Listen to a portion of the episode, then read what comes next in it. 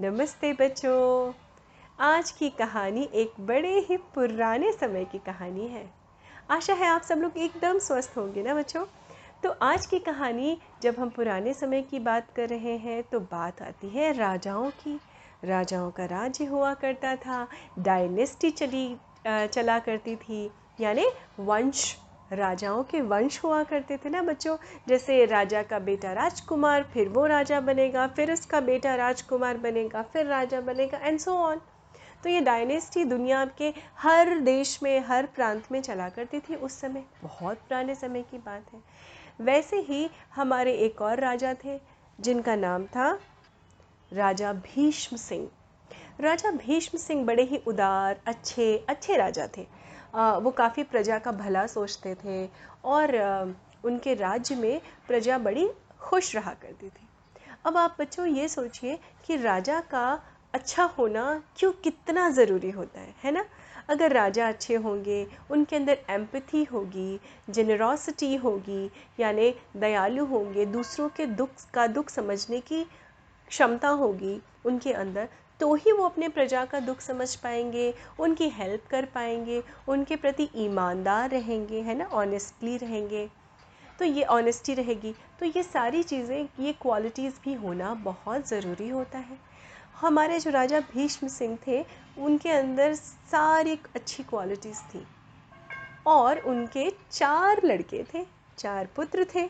अब उनके सामने चारों राजकुमारों कि उनके सामने वो बड़े हो रहे थे और धीरे धीरे राजा भीष्म सिंह के अंदर एक चिंता थोड़ी सी पैदा हो रही थी।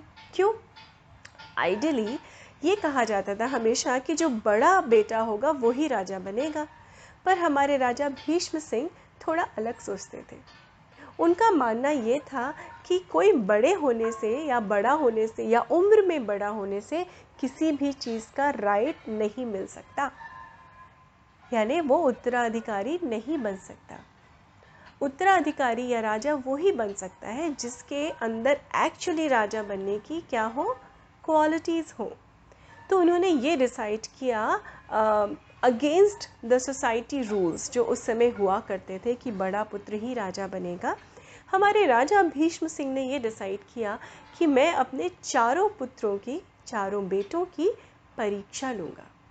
जो मेरी परीक्षा में पास हो जाएगा या जिसके अंदर मुझे जो क्वालिटीज़ चाहिए मिलेंगी वो ही राजा बनेगा। अब ये सोच विचार के बहुत दिनों तक मंथन चलता रहा उनके मन में, है ना। मंथन मतलब विचारों का मंथन बच्चों। जब वो सोच रहे थे, बहुत सारे उन्होंने अपने राजगुरुओं से भी इस चीज़ को डिस्कस किया और काफ़ी लोगों ने उनकी इस एफ़र्ट को बड़ा ही अप्रिशिएट किया, सराहा, प्रशंसा की कि राजा हमें बड़ा ही गर्व है आपके ऊपर कि आप इतने अच्छे से सोचते हैं, प्रजा के बारे में सोच के ही तो आप ये फैसला कर रहे हैं। राजा भीष्म सिंह ने एक दिन, जब उनके 4 बेटे बड़े हो चुके थे और समय आ गया था कि अब कुछ ही महीनों में उनको क्या करना पड़ेगा, उत्तराधिकारी या आने वाले राजा के लिए अनाउंसमेंट करना पड़ेगा, उन्होंने अपने 4 बेटों को बुलाया और कहा कि देखो बेटों, परंपरागत यानी रिचुअल के हिसाब से तो बड़े बेटे को ही राजगद्दी मिलनी चाहिए, पर मेरी सोच थोड़ी अलग है। मैं चाहता हूँ कि आप लोग राज्य में निकल जाइए और मुझे सबसे अच्छा व्यक्ति ढूंढ के लेके आके दीजिए, जो व्यक्ति आपके हिसाब से सबसे बड़ा ज्ञानी, सबसे बड़ा क्या हो, परोपकारी हो। परोपकारी कौन होता है बच्चों? पर मतलब दूसरा, उपकार मतलब अच्छे काम। ऐसा व्यक्ति जो दूसरों के लिए अच्छे काम करे, और कैसे करे, सेल्फलेसली करे, यानी निःस्वार्थ भाव से परोपकारी इंसान।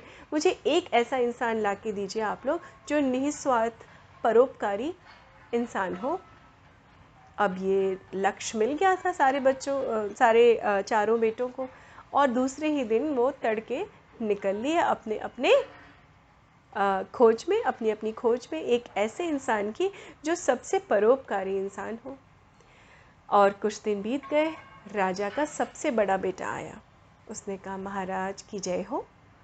पिताजी मुझे देखिए, वो अपने साथ में एक किसको लेके आए थे, एक साधु को लेके आए थे। उन्होंने कहा कि महाराज ये साधु हमारे राज्य के जो सीमा है उसके पास ही रहा करते हैं, इन्होंने पिछले कई वर्षों से ये निराहार रहकर तपस्या कर रहे हैं। निराहार मतलब विदाउट ईटिंग एनीथिंग, क्योंकि ये चाहते हैं कि हमारे राज्य की प्रजा सुखी रहे।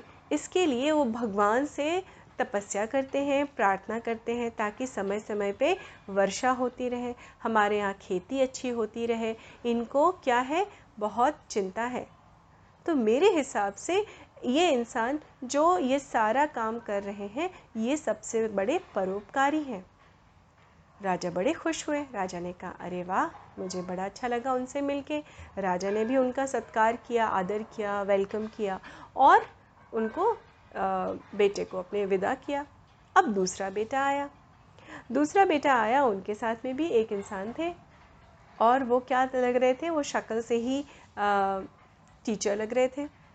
तो इन्होंने कहा कि महाराज की जय हो। छोटे बेटे ने कहा पिताजी मेरे साथ में जिनको लाया हूँ उनकी तारीफ़ क्या करूँ, वो इतने ज्ञानी हैं, इतने ज्ञानी हैं, इनको चारों वेद पुराण सब कंठस्थ हैं, यानी बाय हार्ट हैं, इनको सारी नॉलेज है। और ये नॉलेज सिर्फ अपने तक ही नहीं रखते, ये सारे जननगर में घूम घूम के सबको क्या करते हैं, सिखाते हैं। ये बड़े सेल्फलेसली ज्ञान बांट रहे हैं, इसलिए मैं इनको लेके आया हूँ। मेरे हिसाब से, मेरी समझ से ये बड़े ही परोपकारी व्यक्ति हैं। राजा मुस्कुराए, उन्होंने उनका भी स्वागत किया और अपने बेटे से कहा मैं बड़ा खुश हुआ कि तुमने अपनी समझ से एक ऐसे परोपकारी इंसान को ढूंढ लिया, और मुझे इस बात का भी गर्व है कि हमारे समाज में कितने परोपकारी लोग रहते। और उनको विदा किया। अब बारी थी तीसरे बेटे की। तीसरा बेटा आया, उसने भी महाराज को प्रणाम किया और कहा पिताजी मैं जिनको अपने साथ लाया हूँ उनका अपने जीवन पे, अपनी इंद्रियों पे इतना कंट्रोल है, अपने ऊपर इतना कंट्रोल है कि इनके ऊपर सर्दी, गर्मी, वर्षा किसी का कोई असर नहीं पड़ता।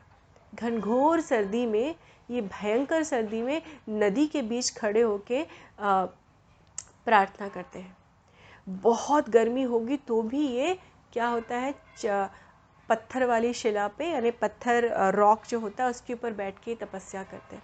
तो इनका शरीर अपनी इंद्रियों से इन्होंने इतना कंट्रोल कर रखा है कि इनके ऊपर किसी का कोई असर नहीं पड़ता। ये बड़े ही स्ट्रॉन्ग हैं, ब्रेव हैं, बहादुर हैं, और उन्होंने अपनी बहादुरी से अपने आसपास के क्षेत्र के जितने भी जंगली जानवर हैं उनको भी वश में कर रखा है। इसलिए, और इसमें इनका कोई स्वार्थ नहीं है, इसलिए मुझे ऐसा लगता है कि मेरे हिसाब से ये हमारे राज्य के सबसे परोपकारी व्यक्ति हैं, और उसके साथ साथ ये बहुत वीर भी हैं, स्ट्रॉन्ग भी हैं।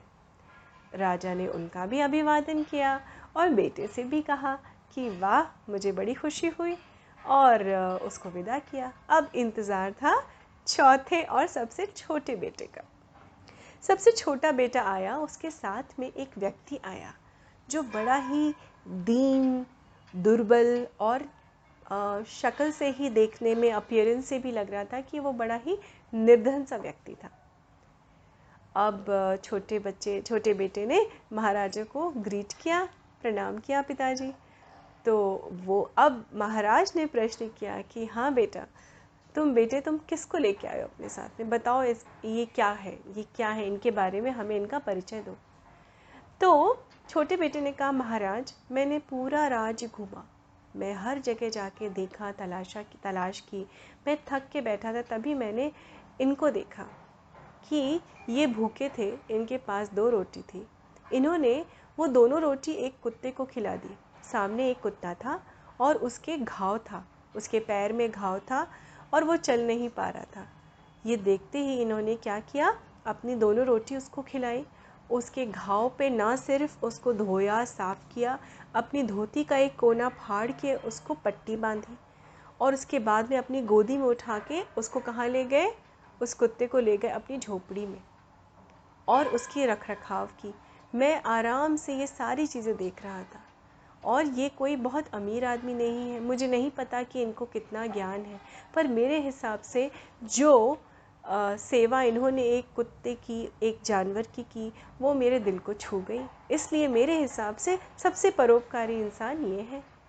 अब ये सुनते ही देखते ही सारे जो 3 बच्चे थे, राजा के बड़े लड़के जो थे, 3 बेटे, वो हंसने लगे, थोड़ा मुस्कुराने लगे, थोड़ा व्यंग करने लगे, यानी सरकास्टिक होने लगे। अच्छा, इसकी समझ तो क्या करें, छोटा है तो इसकी समझ भी छोटी है सबसे। महाराज अपनी राजगद्दी से उठे। उन्होंने उठ के किसान का क्या किया, किसान का वेलकम किया, सत्कार किया और ले जाके खुद एक गद्दी पे उनको बिठाया। अब किसान भी थोड़ा क्या थे, सक पकाए हुए थे, क्योंकि इतने बड़े राजा और ये निर्धन किसान जिसके पास बहुत कुछ था नहीं वो। और राजा ने तुरंत दुशाला मंगवाई। दुशाला कहा जाता है बच्चों शॉल को, जो अक्सर आपने देखा होगा किसी को रिस्पेक्ट करने के लिए वो शॉल उड़ाई जाती है। राजा ने उस किसान को वो शॉल उड़ाई और खड़े होके इस बात का ऐलान किया कि आज मुझे इस राज्य का उत्तराधिकारी मिल गया, आज मुझे अपना राजा मिल गया, हमारे प्रांत का, हमारे राज्य का होने वाला राजा है हमारा सबसे छोटा बेटा। अब ये तीनों लड़के तो भौचक्के इस अनाउंसमेंट से, उन्होंने तो उम्मीद ही नहीं की थी, क्योंकि ये सारे बड़े आशावान थे कि हमारा लाया हुआ व्यक्ति ही सबसे परोपकारी है तो हमें ही मिलेगा। वो सरप्राइज थे, उनके चेहरों पे क्या था, बहुत बड़ा क्वेश्चन मार्क था। राजा भांप गए थे, राजा समझ गए थे। राजा भीष्म सिंह जी ने कहना शुरू किया कि वो इंसान जो जानवरों का भी दुख समझ सके, उससे बड़ा परोपकारी इंसान कोई नहीं होता। इंसान इंसान के काम आता है, बहुत अच्छी बात है, लेकिन वो इंसान जो जानवरों का दुख समझ सके, जानवरों की देखभाल इतने दिल से बिना किसी स्वार्थ के करे, उससे बड़ा परोपकारी इंसान नहीं हो सकता। और वो इंसान जो ऐसे इंसान को परखने की क्षमता रखे, वो ही हमारे राज्य का राजा हो सकता है, क्योंकि राजा होना, ब्रेव होना, साहसी होना, दिमाग वाला होना तो सबके अंदर होता है, पर दूसरों का दुख समझने की क्षमता सबके अंदर नहीं होती। इसलिए मैं अपने छोटे बेटे को ही राजा बनाऊंगा और इस राज्य का उत्तराधिकारी होगा। तो देखिए बच्चों, ये कहानी कैसी थी। राजा भीष्म सिंह जी ने जिस तरह से अपनी बुद्धि से ये डिसाइड किया और उनका डिसीजन सबसे सही था। तो अपने निस्वार्थ भाव से जब आप किसी की सेवा करते हैं तो वो सबसे बड़ा अच्छा काम होता है। तो इंसानों के प्रति, अपने संगी साथियों के प्रति तो आप एम्पैथी रखिए ही, पर जानवरों के प्रति भी एम्पैथी होनी चाहिए बच्चों, और आई एम श्योर आप में सबके अंदर होगी। तो आपको उम्मीद है ये कहानी भी अच्छी लगी होगी और आप ऐसे ही स्वस्थ और मस्त रहेंगे, कहानियाँ सुनते रहेंगे। मैं आपसे जल्दी जल्दी मिलती रहूँगी आगे कहानियाँ लेके। अपना विशेष ध्यान रखिए। नमस्ते बच्चों।